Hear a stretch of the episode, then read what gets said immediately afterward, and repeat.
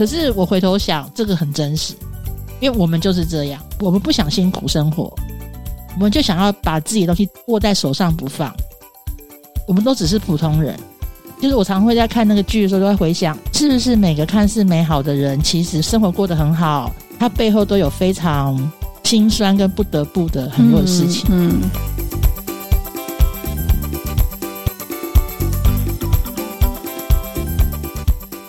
四十女人我们懂，走过跌撞二十，逞强三十，四十加人生萃取的温度刚刚好。我们是一个为四十加好龄女子而生的专属节目，透过每集聊心为练习，我们陪伴并支持你，一起活出好好的样子。Hello，大家最近过得好吗？我是妮塔。与疫情共存的这段期间，希望四十好龄的朋友们都平安健康。那前两集，我跟 Cindy 在第七集，其实我们分享了我们私藏的十部韩剧，我们一次讲了十部，其实真的蛮多的，把我们想要看的讲出来，可是谈的比较没有那么深啦。不过我们其实那集播出之后，就受到许多四十好邻的喜爱跟留言。所以啊，我发现四十岁以上的大家真的很爱追剧，但不只是韩剧啦，我就发现还其实还有很追很多美剧啊、日剧，其实都有。我自己很爱看韩剧，所以特别的就放在韩剧这边。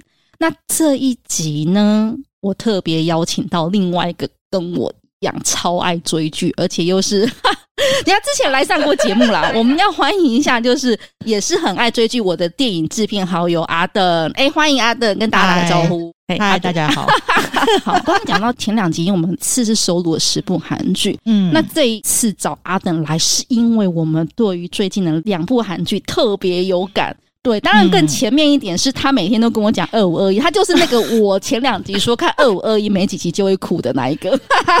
对对对，然后就很生气很火大，我不承认有最后一集，就是我没有最后那集哦，就停在讲十五就可以了。阿邓，其实我还想聊，能不能想跳回来？因为前两集我跟 Cindy 在谈二五二一的时候，Cindy 说他的朋友圈是觉得最后一集他们可以接受，因为他们觉得这就是人生。对。可是我跟他讲、我、说，像我跟你跟肯亚，我们是比较难接受的，是因为 是因为真实，那干嘛看？是因为真实人生里面已经够多，就是初恋没有结果的了。对，所以我们会希望在戏剧里面给我们一个比较好的结果。好，了那今天没有要谈二五二一了，我们今天要来谈另外两部正在 on 档中，甚至有一部今天，对，我们今天录制是五二九啦，五二九是最后一集。对，我们来谈谈这两部其实清清淡淡，但是很重击我们心的两部片子。好，那、嗯、阿等，我我先直接问你一下哈，刚刚前面讲，或者是我们两个人其实线上在聊的两部，嗯、一个是我们的蓝调时光，一个是我的出走日记。嗯、呃，你为什么想要看这两部片子？跟两这部片子给你的感觉？我觉得从你那边我听到是关于导演，对韩剧的导演，编编剧编剧，对对对对对，编剧。对阿等来跟我们分享一下。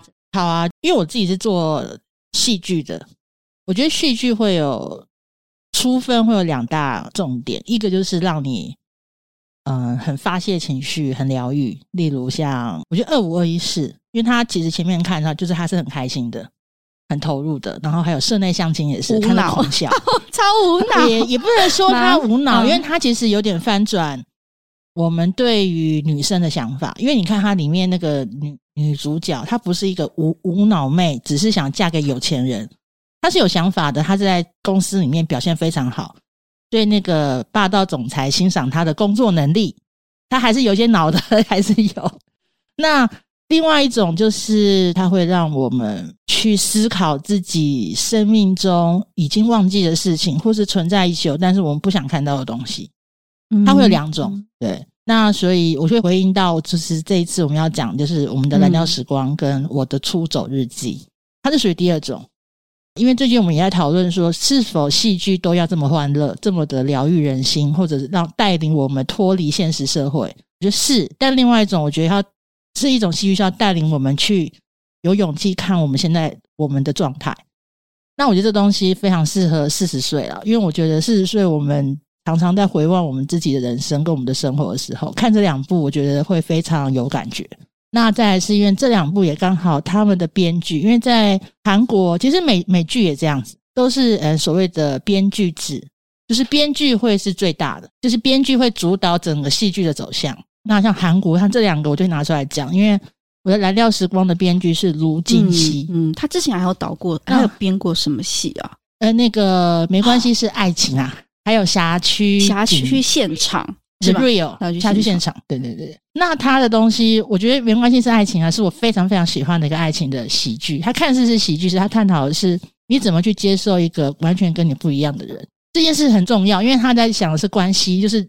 你跟一个男人的关系，跟朋友的关系，我觉得他的观察入围了。那另外这个我的出走日记的编剧，他他前一部是我我的大叔，嗯嗯、如果大家也看也是，那好像是两年前吧，是当年年度最佳韩韩剧，因为他讲的就是一个中年人有家庭，然后他怀疑他老婆外遇，他孩子又在国外，那他公司里面他怎么去面对这么一个令人沮丧的状态？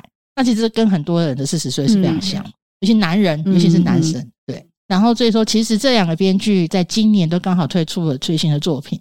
我在看的时候，因为我都有追。我的《蓝调时光》很特别，是因为他的说影都超大，他们然后分了不同的章节在讲他们的故事。嗯，对，因为我可以讲一下，就是我《蓝调时光》讲就是发生在那个济州岛的故事。嗯、因为我在看剧的时候，如果我觉得是这种比较思考型的，我都会去看一下当时编剧他是怎么思考这个剧本的。那那时候我有看到一个访问，就有人问他说：“你为什么会写这部？”他就说：“他其实第一是因为他曾经在济州岛待了一年，他就观察那边发的人，他觉得那边人很特别。就是济州岛有一个，嗯，跟台湾很像，他们认为只要是每一个人都是亲戚，嗯、就跟我们的乡下是一样的、啊，嗯、每个人都跟自己家人一样，所以就有很多的复杂的关系在里头。”那他因为那边待了一整年，他就是观察他们那边的生活，他就决定写一部这样的东西，就是来自于真实人生。因为他说他想写这部，大家有看也很觉得很特别，是他是每三集就是有两个主要的角色，差不多三二到三集，然后然后每一个人又会是下一个章节的配角。就等于每一个其实是，我觉得他的编剧，他的剧情的结构其实也蛮对，很特别。对，然后他说他会这样做，原因是因为他认为每一个人都是自己人生的主角。其实我真的很喜欢呢、欸，因为在我我先说一下我们的蓝调时光啊，有两个部分，我觉得一开始我就很喜欢的。第一个是他的音乐，因为蓝调时光。你知道他的他的音乐跟他的配乐，其实对把他的主轴跟这部剧的特色，就是特别的地方，其实是不一样。我我我超爱听他的蓝调的布鲁斯的音乐，他的音乐那个电影原声带，呃，电视原声带我应该会收集吧。它里面很多经典的 呃蓝调跟爵士老歌，就是那个年，这就是我们年轻时候的。所以我就觉得哇，我那时候看的时候就哇，他竟然用就是这个时间，他用的是这个音乐，那个音乐衬出了那个更衬出了那个感觉。对，嗯，因为其实所有的韩剧，他们如果有看每个剧的后面都有工作人员列表嘛。韩剧、嗯、很特别，他们有所谓的音乐导演，嗯、就是每个导演跟编剧他们在写本的时候就已经找音乐导演进来，根据剧情去找相对应的音乐。所以为什么每个韩剧音乐都超好听，而且都符合角色的性格跟心境转变，还有时代性，有一致性，就是代表这部片子，就是所以如同它的片名《我们的蓝调时光》。他把一个就像你刚刚讲的，嗯、在济州岛这么平凡，事实上他真的想写的是我们，比如说澎湖小岛。例如，我真的觉得台湾来讲，类似类似，但是他把它用一个这么蓝调的一个慵懒，或者是说他他写的是很真实。很秋，对对对对，你用现在的词来讲，对，很秋。可是你去看的时候，我觉得我看的时候非常震撼，因为它其实在每一集当中都翻转我们对于很多事情成就的想法。例如，例如我举例好了，我就我就非常喜欢前三集，因为大家都说这三集太经典，因为那样演员太厉害。其实我也是，我我我看到目前也是。我觉得我我可以分享一个，像我看那集，我觉得我非常的惊讶，就是我们怎么面对一个跟我们开口借钱的朋友。嗯。我不知道大家有没有看，就有看都知道，就是呃，恩熙那个恩熙汉修汉修，对汉修。汉修本来是一个，就是他们是他讲的对初恋，嗯，到二十几年之后，咱们没见，然后呢，汉修想要开口跟恩熙借钱，因为他自己本身背债之外，还有再找不到钱，他必须让他的女儿停止留学这件事情，所以他有双重压力下，他必须拿到钱。因为他不想放弃，现在放弃的话，他之前的努力都没了。对，但是对恩熙来说，他是闪耀般初恋的存在。对，然后他觉得 哦，我看到一个初恋，我回到我当时的时候，没有想到他会来跟我借钱，那他在利用我了。他对我的所有好，他找我吃饭，找我喝咖啡，找我去出游。嗯他讲的那些怀念当时的话都是假的喽，就一起推翻。其实我们看了也也以为这样。第三集的时候，他还突然才翻转，恩喜突然说：“我们怎么对待一个跟我们借钱的朋友？我们觉得他很卑鄙，他怎么利用大家？可是我们怎么没有想到他需要帮助？嗯、我们一个二十几年的朋友，他已经回到家乡需要开口的时候。”他是多么的卑微，才开这个口？为什么我们不帮？嗯、连我自己看，我都会惊讶说：“对我怎么从来没有？”而且我还记得恩喜后面讲的：“我们怎么可以说是他真正的朋友？是他二十几年的好朋友？因为我们不帮他。”对，就是我们的那个心态上面，就是也。然后我记得恩喜，嗯、其实这个我也觉得可以。那那因为那三集我也印象深刻。我记得恩喜在跟就是他，因为他们就是一群国中同学嘛，就是从小到大的同学。嗯、他在跟他的朋友说：“你们想保护我是因为我有钱。”所以你们觉得我是朋友，嗯、所以以我是朋友来，也就是恩喜是朋友，所以你们叫我不要借钱给这个人。可是你们有当汉修也是朋友吗？嗯、如果你们当汉修是真正的朋友的时候，啊、你会觉得不要帮这个忙吗？其实我觉得恩喜的那段话是很，其实他让我很真实，真实而且是很触动我。就是我们大部分哦都觉得自己可能是别人的朋友或什么，但是到底你那个朋友的定锚在哪里？因为恩喜说，因为你终究还是帮助你，还是从你的角度想、啊。对啊，而且你，而且恩喜说了一句话：“你是因为我有钱，所以觉得我是真的朋友吗？”对，对啊。可是你看哦，恩喜虽然在这三集是这样，可到下一集，因为大家就觉得哦，恩喜应该是一个重情重义的人，然后恩喜就说：“没有，我不是。”这很经典，因为。当我要准备结婚的时候，看到那个男人超穷的时候，我就逃跑了，因为我想要赚钱。然后我就心想：哦，这个编剧讲了一句，对我就是会为了钱，对，就是很清楚的讲，我就是爱钱，爱钱对，我不要那么穷了，我已经那么穷了，为什么我还要再跟这么穷人在一起？然后我就想，他又翻转了，在前三集铺成恩喜的角色。可是我回头想，这个很真实，因为我们就是这样，我们不想辛苦生活，我们就想要把自己的东西握在手上不放。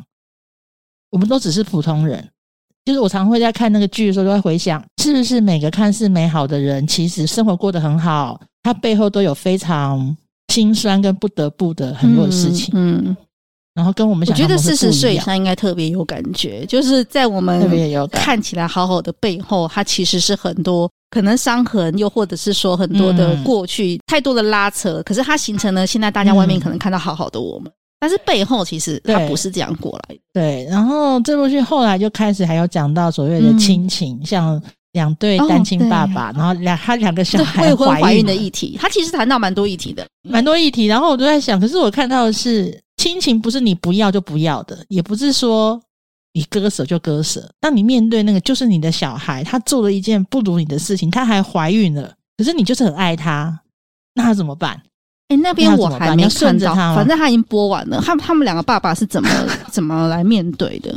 他们爸爸后来决定接受，他的接受原因是因为他们觉得他们很爱他们的孩子。哦、我可能跟没看过的四十好龄听众讲一下，就是那个他们应该是高中生吧？对，高中生，高中生，然后他们未婚怀孕。对，然后后来就是他的爸爸，因为这对高中生是两个都是单亲爸爸。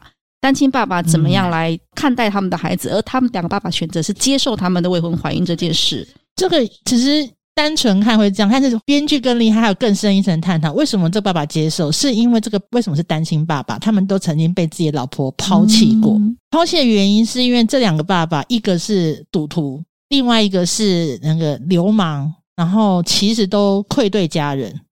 然后都把老婆都被他们逼到，就是只好离婚，只好分手，然后只好把他们抛弃掉。甚至有一个爸爸，他是害死自己的妈妈，嗯，让他妈妈被车撞死，所以他还痛改前非，就是金盆洗手才会好好的抚养自己的小孩。而且他的妈妈在临死前告诉他说：“你一定要好好做人，你不要让你的孩子觉得很羞愧。”他是这样才醒过来的。然后，所以当这件事情发生的时候，他们这两个男人开始回想他们年轻的时候。他们才会接受，所以他们觉得他们不想随便放弃亲情，跟他身边剩下最后的家。所以他们两个是挺身而出为自己孩子的决定吗？没有，是被动接受。哦，我还没看到那里，所以他们两个是接 受了孩子。对，他没有，因为已经是事实。哦、对，然后再是他们，因为因为两个是高中生嘛，你把他丢在外面不管的话，会发生很可怕的事情。嗯，嗯嗯，因为他们没有谋生能力，嗯、然后孩子。又又怕生小孩啊会怎么样发生什么，他们也知道。那这段其实，在韩国引起蛮大的争议，就是关于未婚怀孕、小孩怀孕，然后又是学生，然后发生性行为这样。但是我觉得这个编剧是成熟的啦，他没有出来 fight，就是觉得我要探讨的并不是未婚怀孕对不对，婚前性行为对不对，没有要探讨这个对错，因为。在里面看得到，其实这两个小孩就年轻人备受争议，就是他们已经承担了太多的责罚了跟压力了。编剧也没有回避说，当这么年轻的小孩去医院检查，你也知道，医生告诉你你怀孕了，那个眼神，他没有去回避。当你做这件事情的时候，你要承受的社会压力。他回去探讨的是这两个单亲爸爸从年轻的时候的心结、原生家庭的关系，到他怎么样养育他们的小孩。他们小孩遇到这么大的事情的时候，完全违背他们的时候，他们怎么做选择？他们怎么去面对？要放弃家人吗？那他之前就是这种很多的纠葛。所以我觉得我看的时候，我觉得最后爸爸跟孩子，呃，和解算，嗯，也不算和和解，是被动接受。我是看了蛮有感觉，就像我跟我家人，因为我跟我爸爸也是非常多的争执，因为我们、嗯、他认为他的小孩要怎么面对未来的选择，跟我的选择。是完全不一样。当两个背道而驰的时候，要怎么样继续生活下去，继续往前走？其实这个真的很难啊。为什么爸爸要退让？那我也会觉得说，那我的生活，我的觉人生，为什么我要退让？其实我觉得发生在每一个家庭，他就讲了这个部分。所以我觉得这编剧一路往下看，我觉得他也有在访问中讲，他其实。觉得每一个人都是自己人生的主角，所以他每次从他之前写没关系是爱情啊，到下去警警察，他的每一个的角色都是普通人、平凡人。他觉得他们都是人生的一种主角，所以我们要去去看他们的人生故事是什么，然后再来是去翻转很多我们用看或我们对于身份地位的一种想象。嗯，我们觉得哦，嗯，就是比如说，嗯，忧郁症的人就要怎么样。比如说哦，后来你有看到宣雅跟那个 对后面那个宣雅他们这一段，我我觉得也很也很深刻啦，也很深刻。对，因为他在讲忧郁症，忧郁症。可是你看他却生活的这么，因为他在首尔，然后有光鲜亮丽的，可是他的心里是这么的千疮百孔，需要有人帮忙。我觉得刚刚谈回来啊，我们阿腾刚刚在讲，因为有些可能有看过，有些可能没看过。那呃，在他刚才讲未婚怀孕的这一对，他他考验的其实是四十岁之后，其实我们比较早结婚的小孩，可能面临到国中、高中。对啊，我觉得他探讨的议题是你现在的你对于两性，对于你的孩子未来接下来如果有这样的可能性，你会做什么选择？嗯，那剧里面，所以我刚刚才问你，因为我们家小孩刚好面临就是，反正他已经国高中嘛。其实他其实就在这个年纪，因为看的时候我也会跟我自己说，可是有一件事情是我觉得很重要，是说，嗯，你终究得要让孩子说他得要为自己的人生负责。可是当他真的还没承受到为自己人生负责的时候，你势必得跳下来，就是帮他一把。我觉得我看这个剧啊，我我在看，待会我分享我的出手日记的时候，我就会比较两个的不同。我觉得两个不同是，我觉得我的蓝调时光，它有给我一个。最后每段关系都很难解，但是他最后都是用爱来弥补了很多东西。那他是不是这个爱啊？很多时候不是当下对于这个，而是就像你讲的那两，就是好奇他们，应该好奇是其中一个嘛？对，他的爸爸是呃，这两个单亲爸爸年轻的时候，他跟他们的老婆之间其实是没有被对对没有被，其实没有被圆满的，或者他依然有缺憾的。而他他到了后面，在他的孩子身上，他想要回来弥补或回来，其实哦就接受。可能弥补，可能因为我觉得有句话，我觉得讲得很好，就是一个心理学家说。我们常常用一辈子的时间去疗愈我们童年时候的受的伤。对。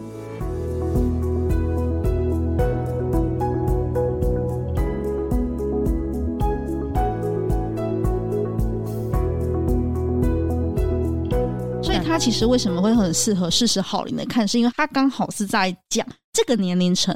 我们，因为你如果没有那样的生命经验跟厚度，你好像不容易去有所体会，对，不对？应该说，我觉不到四十四十五之后，我们就开始想，什么是朋友？嗯，什么是结婚？什么是你跟爸妈关系？爸妈开始年纪大哦，要面对死亡了，然后你怎么面对你的小孩？嗯，亲情是什么？友情是什么？爱情是什么？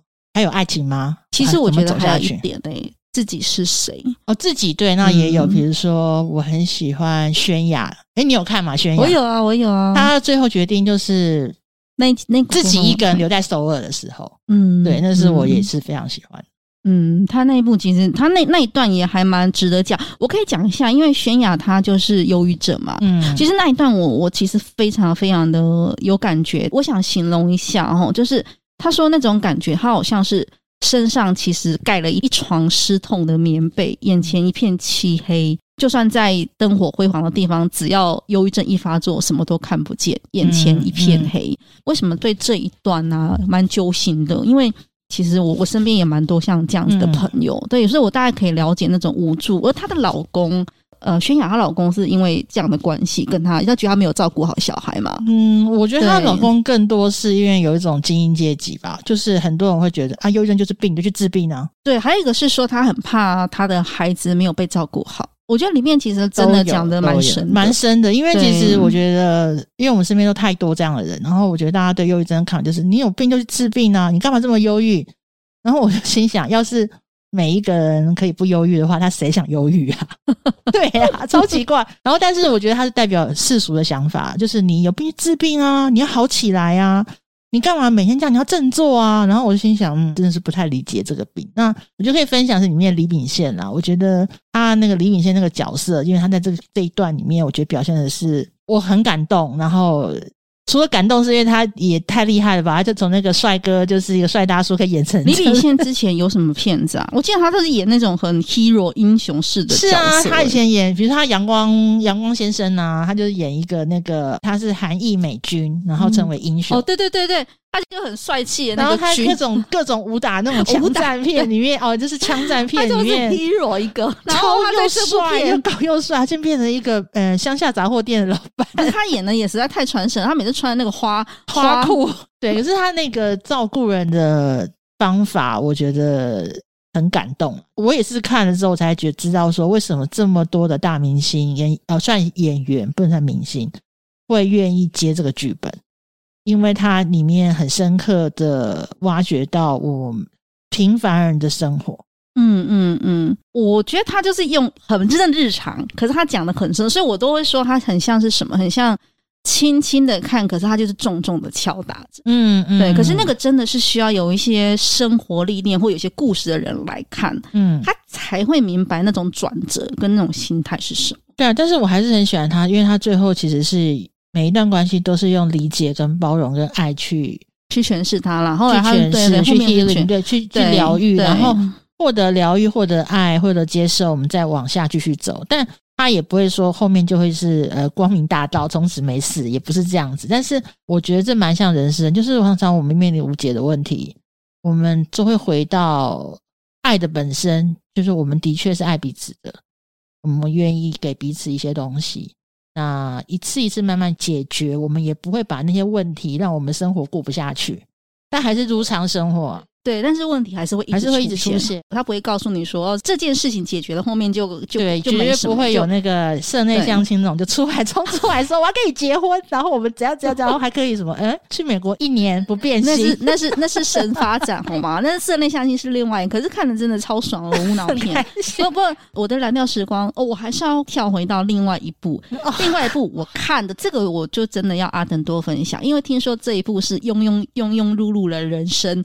必看的一部片，呃，自自觉啦，自觉在过庸庸碌碌人生必看的一部片子，我的就是我的出走日记。今天最后一集啊，好啊，我的出走日记就要听阿能多讲一下，因为前三集的很闷，我真的有点 看的有点辛苦。其实我我刚跟你讲，我我可以懂，因为它很慢，但是其实你要一直看到第九集，才会猛然回头一发现，它其实非常快，它其实是一个非常快节奏非常。嗯，甚至剧情转折是很强烈的，但是 到晚在对，但是我可以分享，哎，我觉得台湾人应该超有感，就是三个兄弟姐妹嘛，然后住在一个需要跟首尔通勤一个小时以上的地方，然后就你也知道，要通勤那么久，就像我可能住在，就跟我们住在上海桃园吧，是桃园吗？嗯、还是更更更后面一点？差不多桃园吧，或者淡水吧？对，淡水淡淡水还不够，因为淡水有有捷运，对。我觉得叫桃园啊，嗯、就是必须坐火车的这种才能到台北上班的那种距离。嗯、主要是因为呃房价的问题，他们也不是赚很多钱，对。然后他们三个呢都面临了很多的困境，因为像大姐是工作稳定，但她感情生活是一片沙漠，她就从此因为一片沙漠成为一个非常嗯批判跟很嘴很酸的一个人。哎、欸，我这有看到那大姐说，我只想要随便找个人嫁，什么人都只想改变呢。啊，对，他说他说什么人要来娶我？其实没有，其实像他二哥的话，也是工作很 OK，但是也算是大企业，但是他其实是一个连办公桌都没有跑外务的人，因为他要顾所有的便利商店。对，看似有工作，但是他都要服务所有的便利商店的老板，反正也有内部啊，什么便利商店的老板们这样子。然后呢，最小的妹妹呢？她也是，就是在大企业，看似大企业，但是她只是一个约聘的人，而且他的东西一直被老板嫌弃。然后因为他很安静，他被大家有点欺负这样子。他们其实都面临到人生不同阶段的不同困境。例如什么困境？例如像大大姐，就是她人生就这样子啊。她要什么？她想要结婚？我觉得不是要什么，我觉得撇开这个，我觉得他们都想要改变。他们觉得他们的人生很糟。他们就觉得他们都不是他们人生的主角，这句话太抽象了。因为我觉得想要改变啊，是现在每个人都在讲的。我我都很想要问金卷说，那他要改变什么？诶，比如说他大姐要改变什么？他他想谈恋爱，他想要想结婚，他为什么？他会觉得为什么我谈不了恋爱？为什么我结不了婚？为什么我每次恋爱都这么失败？他想要，他觉得他爱情的故事问，因为他这部片里面大姐琢磨比较多的是爱情。他的工作，嗯，OK 啊，so far so good，就是很平平稳，然后表现好像也还可以。对，那二哥他的问题是他工作，还有他人生，他觉得有梦想那又怎样？嗯，他就是这样啊。然后永远高不成低不就，干脆什么事就不要有期待好了，就只要让旁边的人，就是他，因为他要服务服务老板，他又要不要跟同事。发生整个纠纷，然后他又要让所有的他，因为他管很多便利商店嘛，老板都要很满意。那他自己呢？他有自己的想法，嗯、他就没办法做他自己的事情。然后他爸爸又管他很严，嗯、对。所以他的是他的人生的梦想，还有他的工作。妹妹是另一种，因为他觉得他的爱爱情的确都很很不好，因为他都觉得都被利用。然后他觉得，因为他不爱讲话。哦，对，先特别讲那个角色设定超好笑的。那个妹妹基本上前几集没有没有对白，因为都没有讲话。嗯，二哥跟大姐一直讲话，就是那个台词也太多，就一直讲。他们那个比较的个性就很明显。嗯嗯，妹妹就觉得他永远是个消失的人，是个隐形人，没有人发发现她，她是可有可无的。哎、欸，我想要问你哦，那他为什么要叫我的出走？哎、欸，就来了，因为他们在那个 moment，他们觉得他们想改变，然后他们很正常啊，我觉得这很正常。他们认为他们改变的方法就是搬到首尔。哦，所所以他们认为可以让他们改变，就是这个剧的开始，就是从桃园搬到台北市。因为这个他们认为说，为什么觉得搬到？为什么呢？因为他们你看前三集啊，你有没有发现第一集就发现了，他们都在赶最后一班火车要回家，嗯，然后所以他们常常要牺牲他们的社交生活，因为他们不能弄太晚，因为一定要搭车嘛。就跟我有朋友住在桃园是一样，他每次跟我说：“哎、欸，我不能超过十点钟，因为我要搭那个车子。”那每次我说：“哈。”然后，如果他们决定喝酒喝比较晚，不能搭车的话，他们就要三个姐弟约在同一个地方，然后一起分那个计程车费回家。嗯，所以他觉得他们的生活就被这件事情控制了。哎，那我问一下，你刚刚讲的苗，这这部片子你特别拿出来讲，有哪三个让你觉得很值得推荐给四十好龄呢？推荐哦，就是我我自己觉得，其实我先说，我自己觉得。我觉得每一个人，尤其到了三十过三十吧，快到四十岁的时候，其实我们都有中年危机，嗯，会有点害怕。我们这我们人生还能怎还能怎样？嗯，还能怎样？嗯，我们已经被圈养了，我们被驯服了。那这部片看完会有不一样的？哎，答案就在今天了，好好奇哦。所以这部，因为因为你丢的是一个普遍的问题，但是这部片子会给我们什么？啊，它会有，而且昨天看倒数第二集嘛，我看其实是蛮难过。但是好，我可以分享，我觉得它跟蓝调时光是不一样的地方，就在于。中间他们开始改变，因为这部片的一开始就在他们想改变的时候，大姐以为只要他谈了恋爱，人生就变得不一样，他就成为光鲜亮丽，他就成为他的人生就会从此开展啊，什么时候？所以他还说我的改变就是谈恋爱。二哥觉得我的改变就是我要当上组长，我要被升职。嗯，对，只要这样子，然后我搬到首尔，我人生就不一样了。然后这个妹妹就说：“我只要有人崇拜我，就是那个关系变成他在上，对方在下，他的人生就会改变了。”那你让我们看到第九、第十、第十一的时候，还发现哦，最可怕的在十三集，因为十三集最后就突然发生一件事情，他妈妈死过世了。然后其实回过头来看，你们真的做了那些事情之后，大姐的确谈了恋爱，又发现她又被恋爱制约了。嗯嗯嗯。二哥呢，后来离离职了，自己创业，可是创业不成功，所以他又被债务制约了。嗯。他又为了要还债务，需要遇到另外一个工作去还那个债务。那个妹妹呢，她以为她开始就是。fight 就是跟这个公司环境 fight，但原来公司要包庇主管，没有人要管她，所以他站起来当反派也是没有用的。所以其实昨天那集是到是这样，所以我觉得他在告诉大家的是，我们人生你想要改变，但其实改变就是一个约束。你想要改变这件事情，嗯嗯，就成为一种。把你困住的，所以我们每一个人都想出走，啊，出走。对，嗯、但是，呃，我先说，因为我我其实看的时候，我就觉得哇，怎么会那么的那个？然后后来有人，我在因为我在网络上会看一些剧评嘛，嗯，就有一个人就是讲得很好，我觉得他说，其实这部片为什么好看呢，就是因为他前面其实收视率超烂了，啊，就是大家看觉得超闷，因为太节奏太慢，太慢。后来他又看了有点红，是因为。巨先生跑出来，他里面有一个很特别的角色，就是一个从头到尾都没有台词的，一直喝酒的一个人。然后因为孔孔刘推荐这部片子，然后我自己在看的时候，我我也有朋友来问我，他就说：“我说我觉得他其实呃，在很哲学性的探讨里面，让我们觉得不会太无聊，也不会太高冷。嗯，你自己会是什么？所以现在这是也有演到就是。”嗯，他们都以为只要搬进首尔，只要干嘛，只要干嘛干嘛干嘛，都可以走出自己的人生的道路，或找到他们自己，或者他们人生最快乐是什么，幸福是什么。但现在就演到是，即使你们以为那件事的时候，你们是不是有回到你们婴儿的样子，回到去去自己思考，我是这个怎样的人，我要怎么样去 build up 我的人生？其实我觉得还蛮有趣的，因为我还没有看完。不过我刚刚有跟阿登说。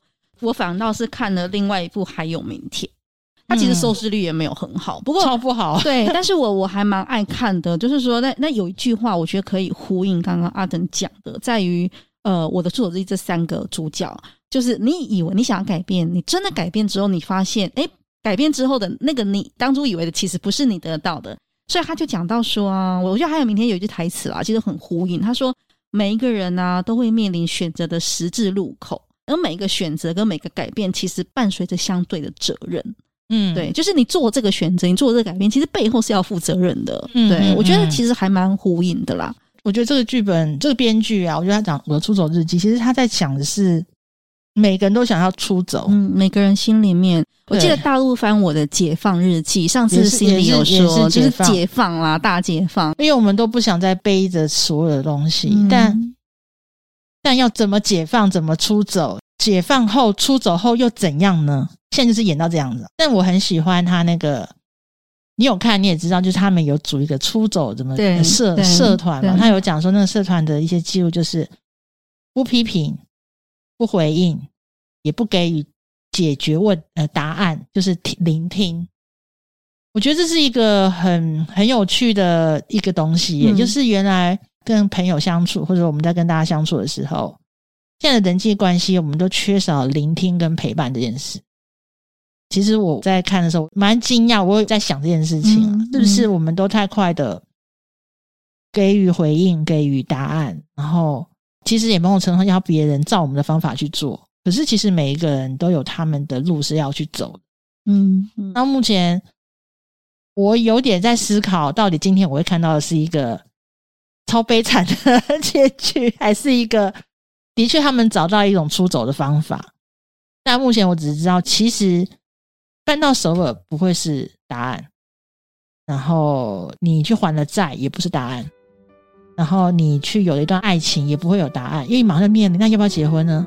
那结婚会怎么样呢？对，所以你的每一个选择跟你的每一个改变，不是就从此海阔天空，也就完美幸福，是背后都相对着有你那个选择跟改变后面的责任在。但是感觉是很压力很大、很沉重啊，因为我就每次看他讲，哦天哪，这样子看完谁还要改变呢？